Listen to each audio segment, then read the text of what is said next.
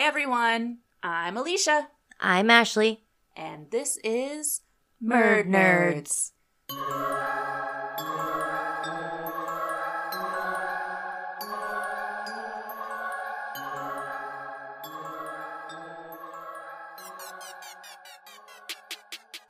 We hope everyone is enjoying their holiday weekend.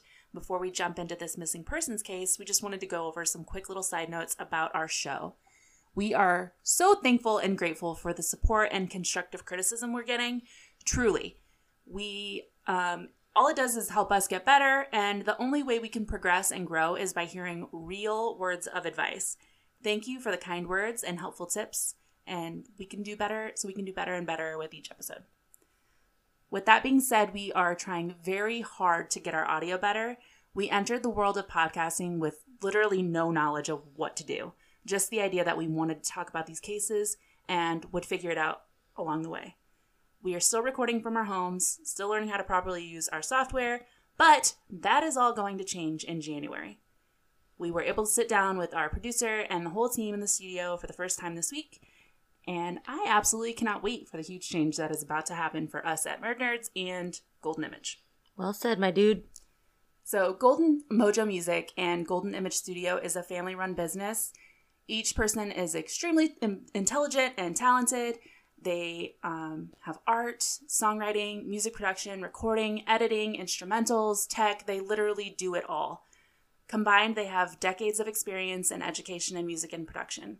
We can't stress how thankful that we, we are to be invited to work with them, and we can't wait to watch our own show and their future shows blossom. So, thank you to Jeremy and um, Skylar, Gunner, all of them for believing in Murd and giving us a chance to be a part of their podcast family.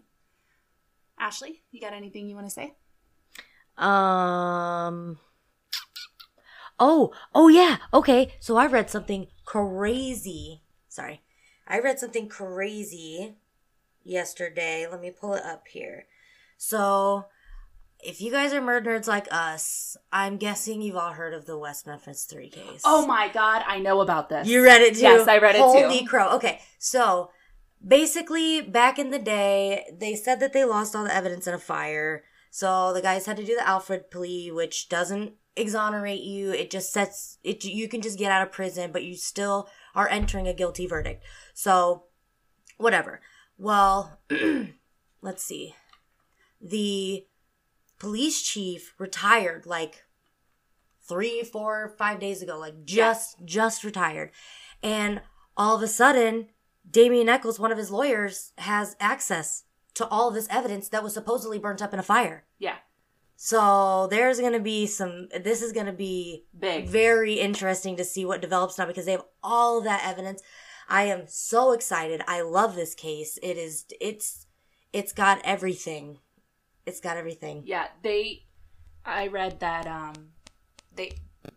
Well, I didn't read, but I'm now that they have all this evidence. It was one of the the men's lawyers, correct? Or was it was it? Damien Echols' lawyer. Okay, so I don't remember his name. now it's like, okay, are the police going to be charged for lying? Are all the people that covered this up said there was a fire? They had no documentation of this fire ever happening. yeah, kind of like, yeah. The fire station's like, no, yeah, no. it makes no sense. But yeah, that's exculpatory evidence. But it, it was like almost like because that's like in a trial, exculpatory evidence. Either the defense or the prosecution is holding things back. In this case, I would think the police would be on the prosecution side, but it's I don't know. It's gonna be really cool to see how this unfolds and what they figure out because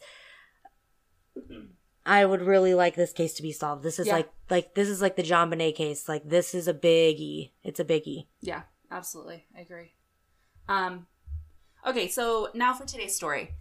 My sources are the FBI website, WANE 15 news website, Fox News 55, r slash Fort Wayne on the Reddit pages, um, the Facebook group created and admin by Kevin's family helped bring Kevin Nguyen home. I also listen to a YouTube podcast called the Unfound Podcast Channel.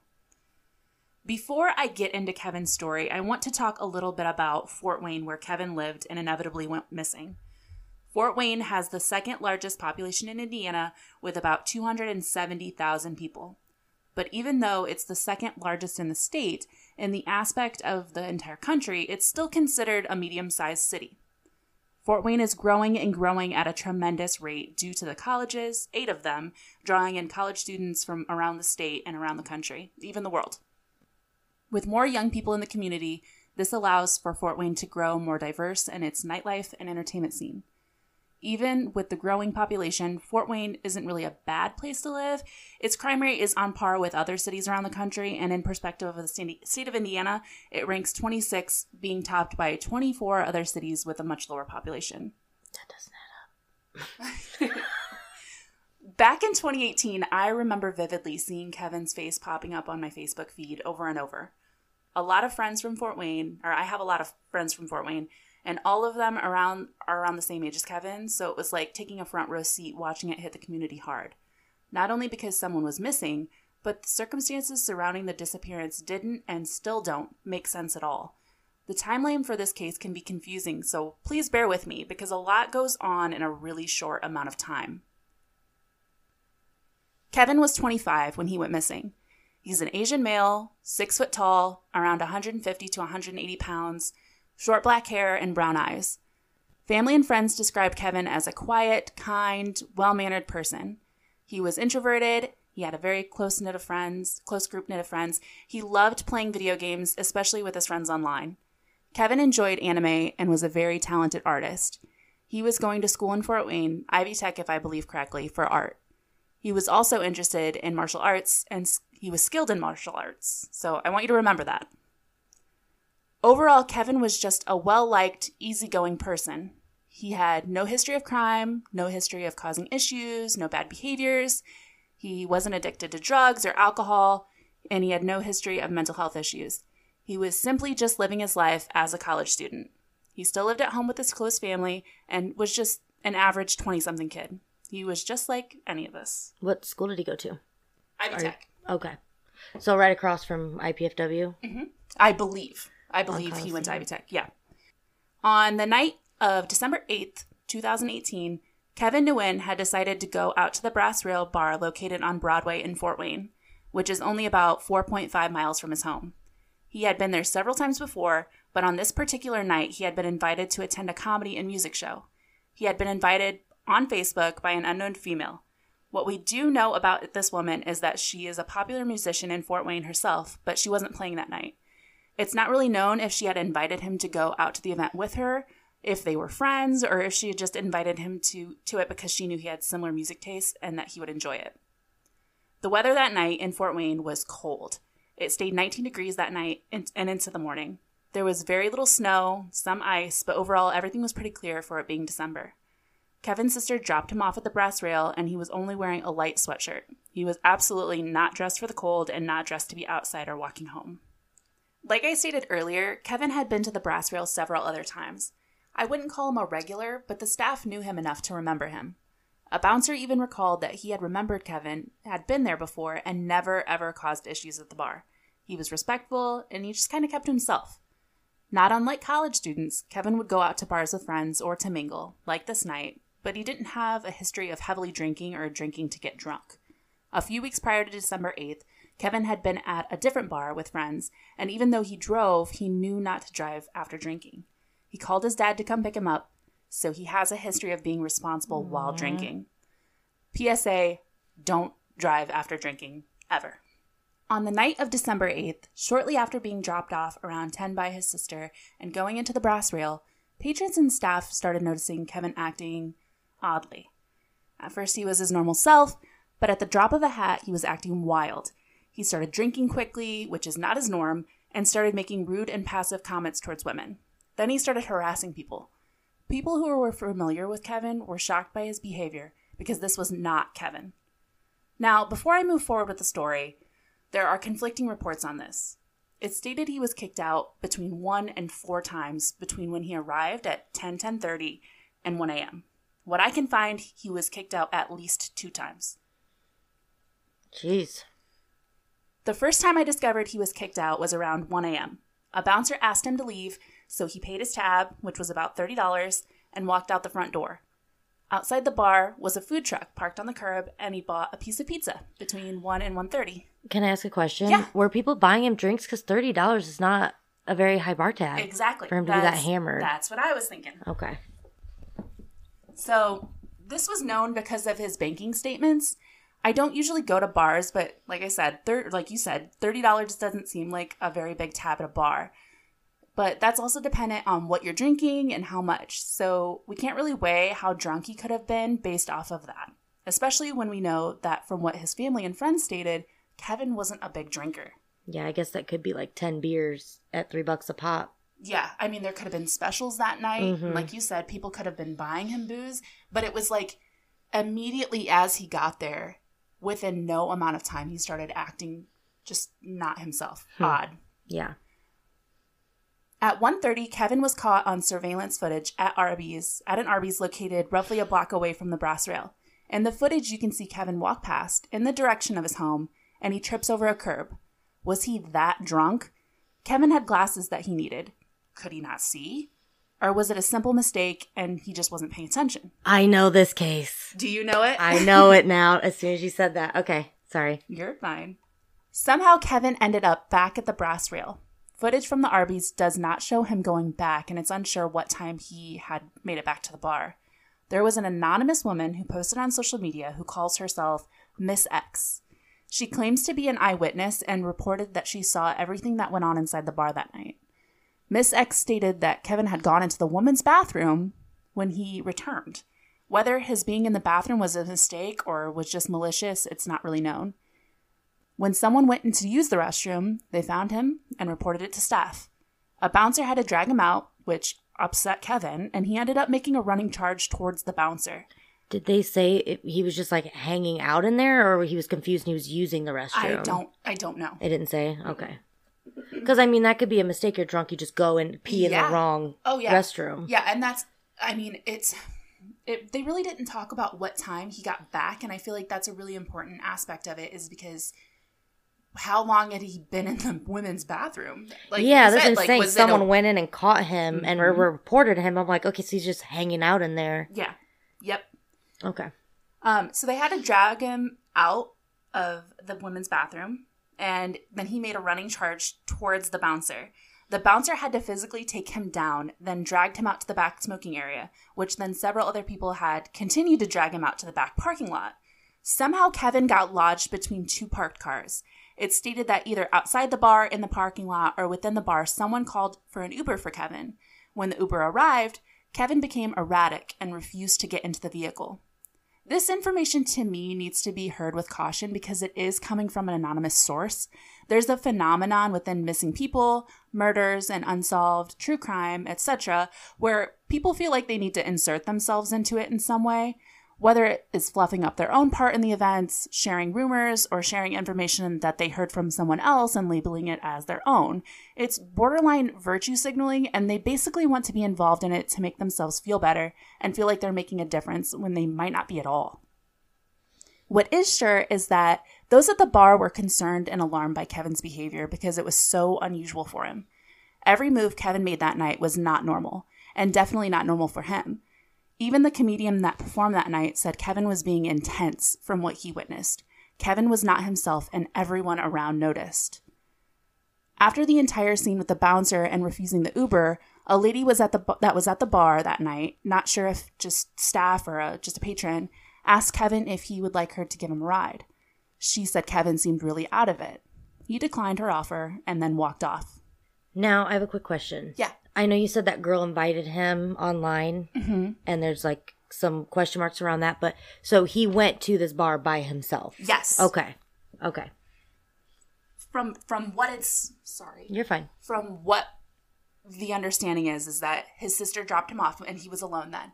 Whether there was somebody there with him, I don't I t- I couldn't find anything Mhm. about whether he met up with somebody there or if he was just there by himself. Yeah. That girl did ask him on Facebook to go. But like I said, I don't I don't know if she was there or what was happening with that. It's so up in the air about it's it's just odd. The whole situation's odd. okay. Between the times of 2 and 2:30 a.m., Kevin had made a phone call to his sister asking for a ride home from the brass rail. Instead, his mom came to pick him up. She arrived at the brass rail between 2:30 and 3 a.m. Kevin wasn't waiting for her. She ended up getting out and asking someone in the bar if he was there, and they informed her that no, he wasn't, and he had been kicked out several times. She returned to her car and tried to call him several times, and he didn't answer. He's got a solid support system, people dropping him off and picking him up, Yes, and mhm. that's awesome. Yeah. On footage captured by the same Arby's that caught Kevin on camera the first time, Kevin had been seen walking past at around 2:44 a.m. The second footage shows Kevin on the same path towards his house, acting much more sober than the previous footage. In the footage, he is seen reaching into his pocket, pulling something out, looking at it, then putting it back in his pocket and continuing walking. I would assume he was looking at his phone. I don't know for sure if his mother went looking for him that night or just assumed he had caught a ride with someone else or maybe assumed he was walking home already. But Kevin never came home. The second footage from Arby's is the last documented location of Kevin. I'm not sure the ex- exact date he was reported missing and filed within the police department, but within a few days of him going missing, all local news stations in Fort Wayne were notifying the public that Kevin was missing. 150 volunteers, family and friends, started searching the area around the brass rail, mapping out all possible ways he could have been taken or he could have taken to try to get home. The search or they searched everywhere, including dumpsters, alleyways, anywhere Kevin could have been. They put up missing persons flyers and started asking businesses in the area if they had seen Kevin. All around the brass rail are mostly businesses, and at the time Kevin disappeared, considering it was around 10 to 3 a.m., they were all closed. Family and friends circulated the businesses asking for footage. Shockingly, the only place that had footage, at least the only business that would show the family, was the Arby's near the brass rail. The police didn't even ask for it, the family did. After Kevin had been reported missing, the police went to the brass rail to question what had went on. They spoke to the owner. The owner showed the the police footage, the police the video footage, excuse me, but not the family. The owner refuses to allow the family to see the footage. Only the police and the owner know what is on that footage. None of the attendees at the brass rail have been spoken to by police or even questioned. The only information that's been given about what went on with Kevin has been given by the people themselves coming forward. Phone pings were documented from Kevin's phone. Three days after he went missing, there was a ping close within close range of the brass rail. I'm unsure if that information was received three days later or if the actual phone pinged off a tower three days later. The issue with phone pings is that they do not locate the exact position of a phone or a person. They only give a general area of where the phone is, so it's kind of up in the air. I can't stress this enough. Please use a GPS tracker on your phone with at least one other person, whether it be Google Maps, Apple's Find My iPhone, Life360, Google Family Link. There's a ton out there. This could be crucial in an emergency. On December 21st, during the continued search party efforts, people looking for Kevin found his glasses in the back parking lot of the brass rail. These were prescription glasses that Kevin needed to be able to see. Not only that, these were expensive glasses that he took pride in. His glasses were found behind a parked car tire, bent, broken, with the lenses popped out.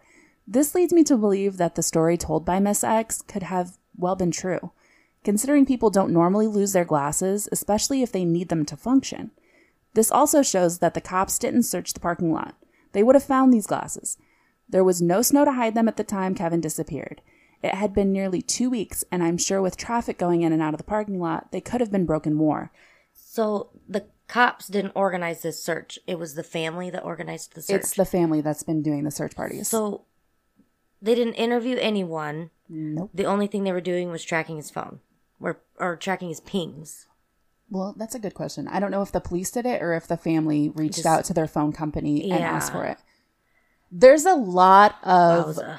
lack of police effort in this. Mm-hmm. It's disappointing. Yeah. How could such a crucial clue, like the glasses, go completely unnoticed by law enforcement? Kevin's dad, Lance Yankee, has been openly upset with the detectives on this case. The police are stating there is no reason to support foul play. yeah. There is nothing. I know. It's comical because how It's could you? ridiculous. Yeah. Smashed glasses behind a dumpster. And not only that, we have this once again an unnamed source, Miss X, stating that she did see assault take place upon Kevin. But hmm. Yeah, yeah. She could be all- anybody, like- yeah, Yeah. Yep. So they continuously seem to avoid wanting to actively pursue the search for Kevin. They basically left this all into the hands of family, friends, and those who want to volunteer their time. The support is lacking when it comes to law enforcement. Lance has steadily been keeping the search for Kevin active, especially on social media. The Facebook group he runs, called Help Bring Kevin Nguyen Home, currently has over 3,000 members. I joined this group not too long ago, and it's honestly heartbreaking. It's such a safe place for the family and friends of Kevin to share their memories about him and talk about what is going on with the case. Each year on Kevin's birthday, October 4th, they still celebrate the special day, they get a cake, and they share it amongst their family.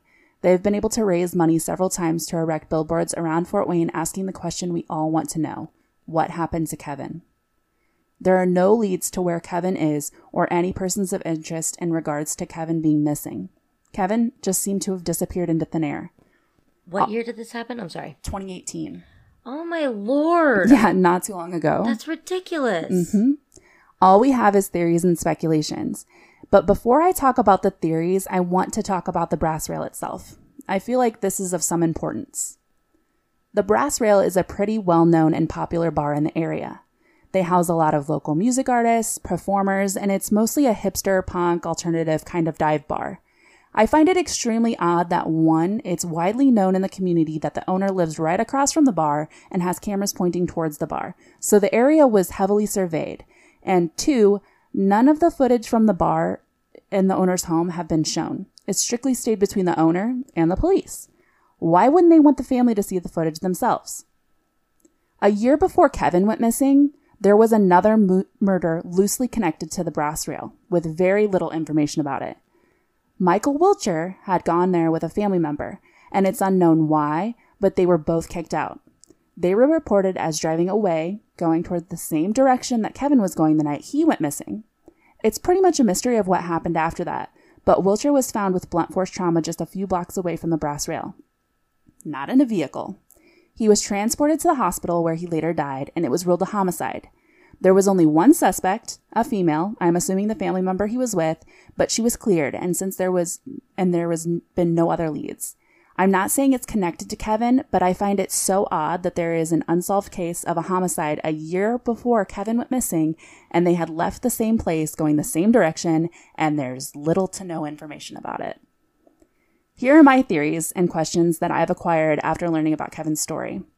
Why was Kevin acting so bizarre that night? Did he drink too much? He didn't normally drink, but maybe he had, he had went beyond his normal personality and just drank too much that night. He had to have been basically binge drinking to get that drunk that quickly, and only spending $30 doesn't sit right with me. When you're a bartender, you're under legal obligation to not allow someone to drink to the point of getting like this. I feel like the bartenders would have been able to read his level of alcohol consumption. But considering there was no slow creep into his behavior, it all happened pretty much suddenly, I truly don't feel like he was drunk. Um, can I just chime in? I know you're not a big drinker. You don't go out a lot. I do, and I am, Yes. and I do, and I am, and they don't care. Most bartenders. They're legally obligated to. I know. I realize that, but I have left a bar blacked out more times than I can count because I don't know how many times it was. Yeah, that's I that's mean- so messed up though, because when you you have to get your liquor license and your bartending license, which I had to get a couple years ago. It states in your education that you have to cut people off. Like when I worked at the liquor store, I had to cut people off when I knew they were coming in drunk, and I had so many people mad at me. But it's like if they get in a car accident or Mm-hmm. cause themselves or somebody else to die, I could be held legally responsible for Well, that. And that's even different. You're even less responsible just selling them closed alcohol. Mm-hmm. But it's bartenders have a lot of responsibility that I and I'm not dissing on bartenders. I've been a bartender. It's, Yeah. it's tough to make those calls and you want your repeat customers. A lot of times your repeat customers are drunks. Mm-hmm. And they're the ones that you make money off of. And like, I get that. But yeah, there is a big responsibility with that. And I don't think a lot of bartenders take it as seriously as they should. Yeah. Oh, I agree. Did he consume com- some kind of drug? Even though he didn't have a known history of drug use, maybe that night was his first time trying a drug, and since he didn't normally use drugs, he didn't know how he would act. I find this highly unlikely given all the statements his family has made. Kevin was responsible. If someone wants to try a drug for the first time, it seems really far fetched that they're going to go out, let alone go out by themselves. Yeah, I mean, he could have been drugged, but then that indicates definite foul play. That's my next theory. Sorry. No, you're okay. was he drugged by someone? It was stated by patrons at the bar that he was totally normal and fine, then all of a sudden he wasn't. Drugging in bars is extremely common, but it's mostly something that we see as happening to women. A study in the journal Psychology of Violence reports that more than 1 in 13 people have had their drink spiked. It's most prominent in college communities to have a pill or liquid put into your drink. Could Kevin have been a victim of someone spiking his drink? I really think this is extremely possible. Yeah, I agree. Was he having a mental health crisis? A lot of times, college age is when mental health issues become apparent. I didn't even think about that. Um, usually, around this age is when things like schizophrenia, um, extreme anxiety, extreme depression, um, just a mental health crisis in general, that's when they usually come out, is between the ages of like 18 and 30. So, roughly college age. Um, so, let's jump right back into um, some theories. Could what Miss X stated with the bouncers and other men have actually happened? Did Kevin get hurt and they panicked? Since the timeline is so close between when he was kicked out, when he called his sister, his mom arriving, and the surveillance footage, it's speculated that maybe he was in the back parking lot being assaulted when his mom arrived, and that's why he didn't answer his phone. Yeah, that's on my list. The bar- bouncer roughed him up. Yeah. But I do feel like there would have been blood or other signs of foul play at the bar itself. Kevin was educated in martial arts too. He would have fought back and known how to fight back. But if he was drugged, he wouldn't have fought back very well. Yeah, but see, then that that leads into like um premeditation. So, like, what would have been that motivation behind just drugging him and beating the shit out of him or killing him? Yeah, by the bartenders. or Yeah, by- like, or by whoever. Well, I, there's a theory. This is a very loose theory that I didn't even want to include in it because I feel like it's such an off off the wall kind of theory. But it's a theory about the smiley face killers. I was gonna ask if he was found in the Fort Wayne River. Uh, yeah, they. I'm. There's this theory about the smiley face killers, which I don't want to go too in depth in, but it's a group of killers that take young men Yeah, like college age men. Mm. and kill them, assault them, whatever, and they are found in bodies of water, most predominantly, and near their bodies or the crime scene is a smiley face drawn in like spray paint or something. It's I don't think it's real. Yeah, you go to any town, there's a smiley face tagged somewhere within a 10 mile radius of anywhere, yeah, especially in the city. yes, but also think about Kevin is a minority. Could somebody have wanted to drug him for that? Um, Oh, human like trafficking, yes. Okay. human trafficking. Could somebody have wanted to drug him and saw that he was dropped off and was there alone? And if he had been at the bar, like the the bouncers and the bartenders had stated before, that he kind of just kept to himself. Um, so it makes me wonder: was somebody noticing that over time, and they drugged him to take him? Yeah, well, and you know what? I know this is like really far fetched only because it's something that people don't really talk about, but people get kidnapped and their organs get harvested all the time too. Yeah. Like that's a thing that happens that nobody Yeah. that we don't even really add to the list of anything, and that's a mm-hmm. possibility as well. Mm-hmm. That's crazy, So- and that would explain. Sorry, No, go. like younger, college age men, healthy. Yep. You know, that would be maybe the smiley face killers or black market organ dealers. Yeah, maybe. there are three rivers connecting in this particular area, and the route Kevin took, he would have had to cross a bridge. Could he have fallen in? Possibly, but the issue I find with this is he would have had to eventually been found, or at least something of his would have been found.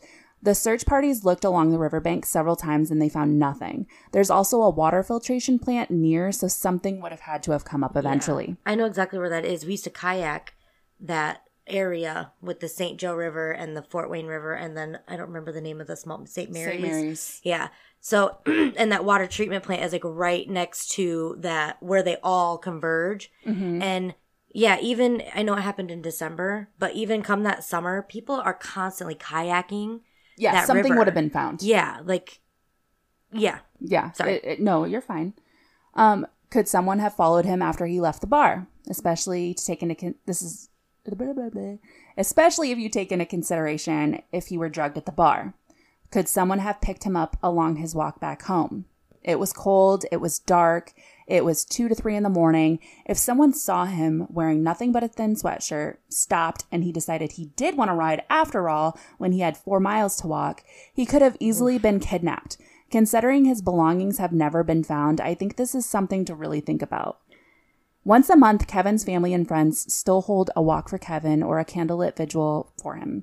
By joining the Facebook group his father Lance runs, Help Bring Kevin Nguyen Home, you can stay up to date about these walks and vigils and see the wonderful memories about Kevin or get any information his dad and family and friends want to share about the case.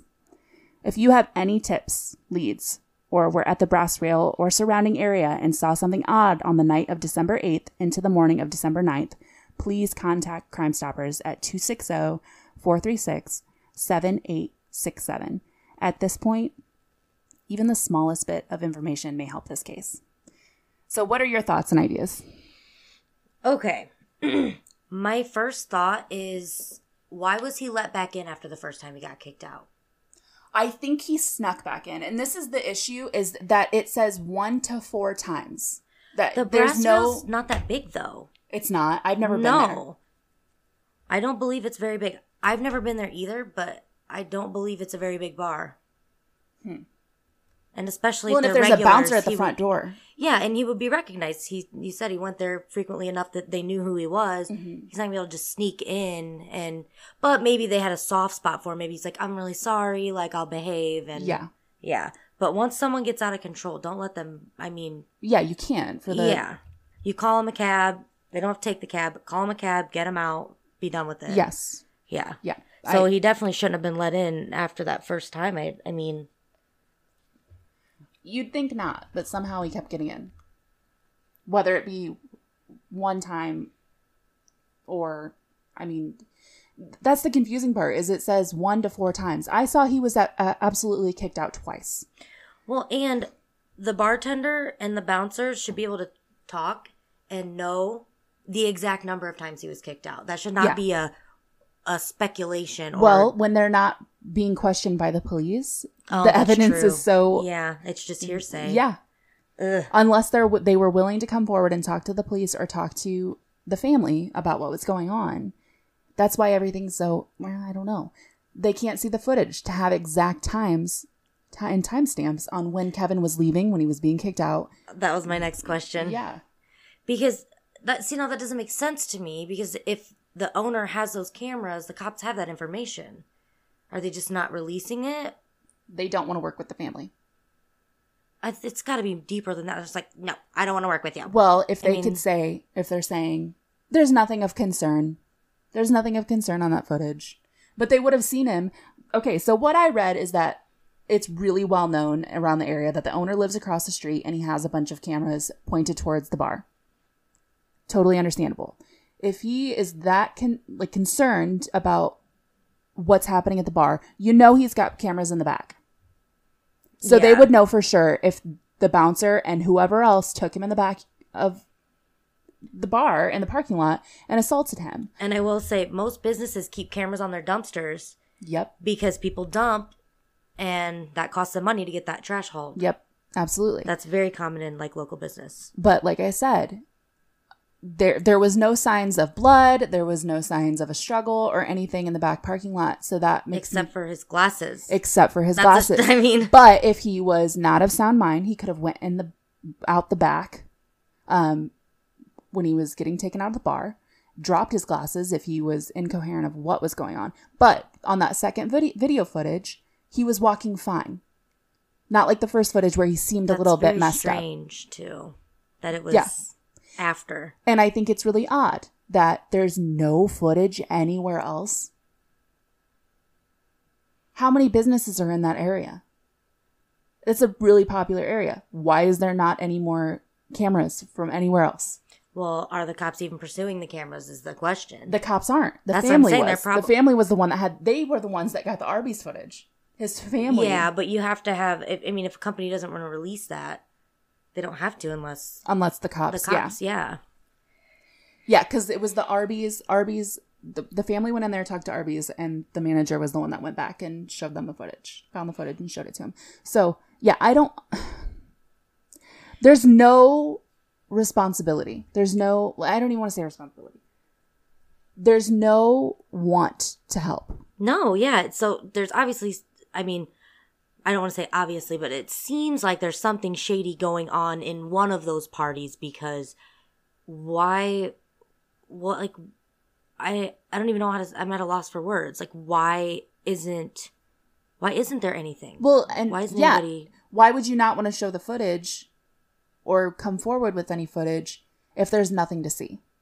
And I know that's a case of, you know, you can't always blame by not somebody not cooperating, quote unquote. yeah, they might have other something illegal wrong. activities going on too that they don't want seen. Or they're just saying, "Listen, this is take my word for it. There's nothing going on." That's That's not how it works though. Uh, yeah, but you know what I mean. Like that's what's going on with the case of the brass rail. There was nothing to suspect, so they're not willing to give the family, which makes it look fishy. I just don't understand why the cops aren't involved at all in anything. Because he was a 25 year old man, and he can willingly leave on his own, I know, but just like every other case where they're an adult, they can leave on their own. It's like if a person who had trouble walking because they had surgery on their leg and you found their cane behind a dumpster, you would be concerned about their well being because they can't walk properly. Absolutely. So why is finding his glasses behind a dumpster any different? He can't frickin' see. Mm-hmm. Just said frickin'. Yeah, I didn't even say I agree. It doesn't make any sense. None of it makes sense. And the most annoying part is it could have just been an opportunist who just saw him and stabbed him and threw him in a dumpster and Yep. he's just gone. yep Or he Oh, could just be, or he like could have had a mental health crisis, got picked up by somebody, and is li- living out of state. It could literally oh, be lord. anything. Stop it. Yeah, it could literally be anything. Yeah, and crack, cracks under the pressure of college. Wants to get out, get free. What's that movie um, with Emile Hirsch? Uh, Into the Wild. Yeah, He burns all his shit, leaves his car there with no license plate, and just goes. takes off. Yeah, it could Oh, literally be Lord. anything. There is no, there's no direct leads That's crazy. to anything that that could have happened to Kevin, where he is, what's going on. Like mo- a lot of cases, it's like kind of obvious, but they don't have the evidence to be able to support. Yeah, but like there's kind of this aura that everybody kind of knows what happened. Yes. Yeah, this is not one of those. This cases. is not one of those cases. It could be anything. That is so frustrating. I, I don't. He doesn't sound like kind of that guy that would just take off, especially since his glasses were smashed. I mean that that right there tells you something happened to him. Well, and I mean, obviously, we don't know his family, but from everything that I've gathered by what they've been posting on social media, they love Kevin immensely. They were a very close knit family. Um, his dad, Lance, is all the time posting on the Facebook group, trying to reach out, um, trying to let people know, like when they um, do the walks or do the vigils or put up new billboards. Like he's definitely keeping this case, breathing life into it himself. Yeah, Um, that's smart because it's still it's still early. Like I know it's been three years, but I mean we talk about cold cases from the fifties that get solved, and you know, yeah. So absolutely. it's still fresh in people's minds. These kids are still living. Some of them are probably still in school, going to the same bar on Friday Mm-hmm. nights. So someone definitely knows something. Yeah, Um, I'd say so. someone saw Kevin. Someone saw what had went on. Why nobody is coming forward is the issue and the problem. Um, and like I stated before, you can call Crime Stoppers. You can submit tips completely anonymously. But Kevin deserves to be found. His family deserves to get answers. This is such a new, fresh case. And it, it it's just so frustrating. Like there's nothing. Nobody wants to cooperate. Yeah, I'm mad at the cops. You're hear that Fort Wayne police? I'm calling you out. I'm mad. Do something. So that's the story of Kevin Nguyen. Um, thank you guys for tuning in again so we can share another story that deserves to be solved. Next week, Ashley and I will be taking a break for New Year's, but the following week we will be back for Ashley to tell us a case. Don't forget to subscribe to us on your favorite podcast platform to stay up to date on missing and unsolved cases out of Indiana. Feel free to rate and review on Apple Podcasts and now Spotify. You can follow us on all popular social media Facebook, Instagram, Twitter, and TikTok for clips, photos, and updates on episodes. We are on YouTube as well, which we'll be posting video podcasts once we get into the studio, which we're super excited about. If there are any cases you'd like us to cover or anything you'd like to say to us, please feel free to contact us on social media or email us at murdnerds at gmail.com. We look forward to hearing from you. From us at Murd Nerds, we hope you have a wonderful holiday and a happy new year. Bye-bye. Bye.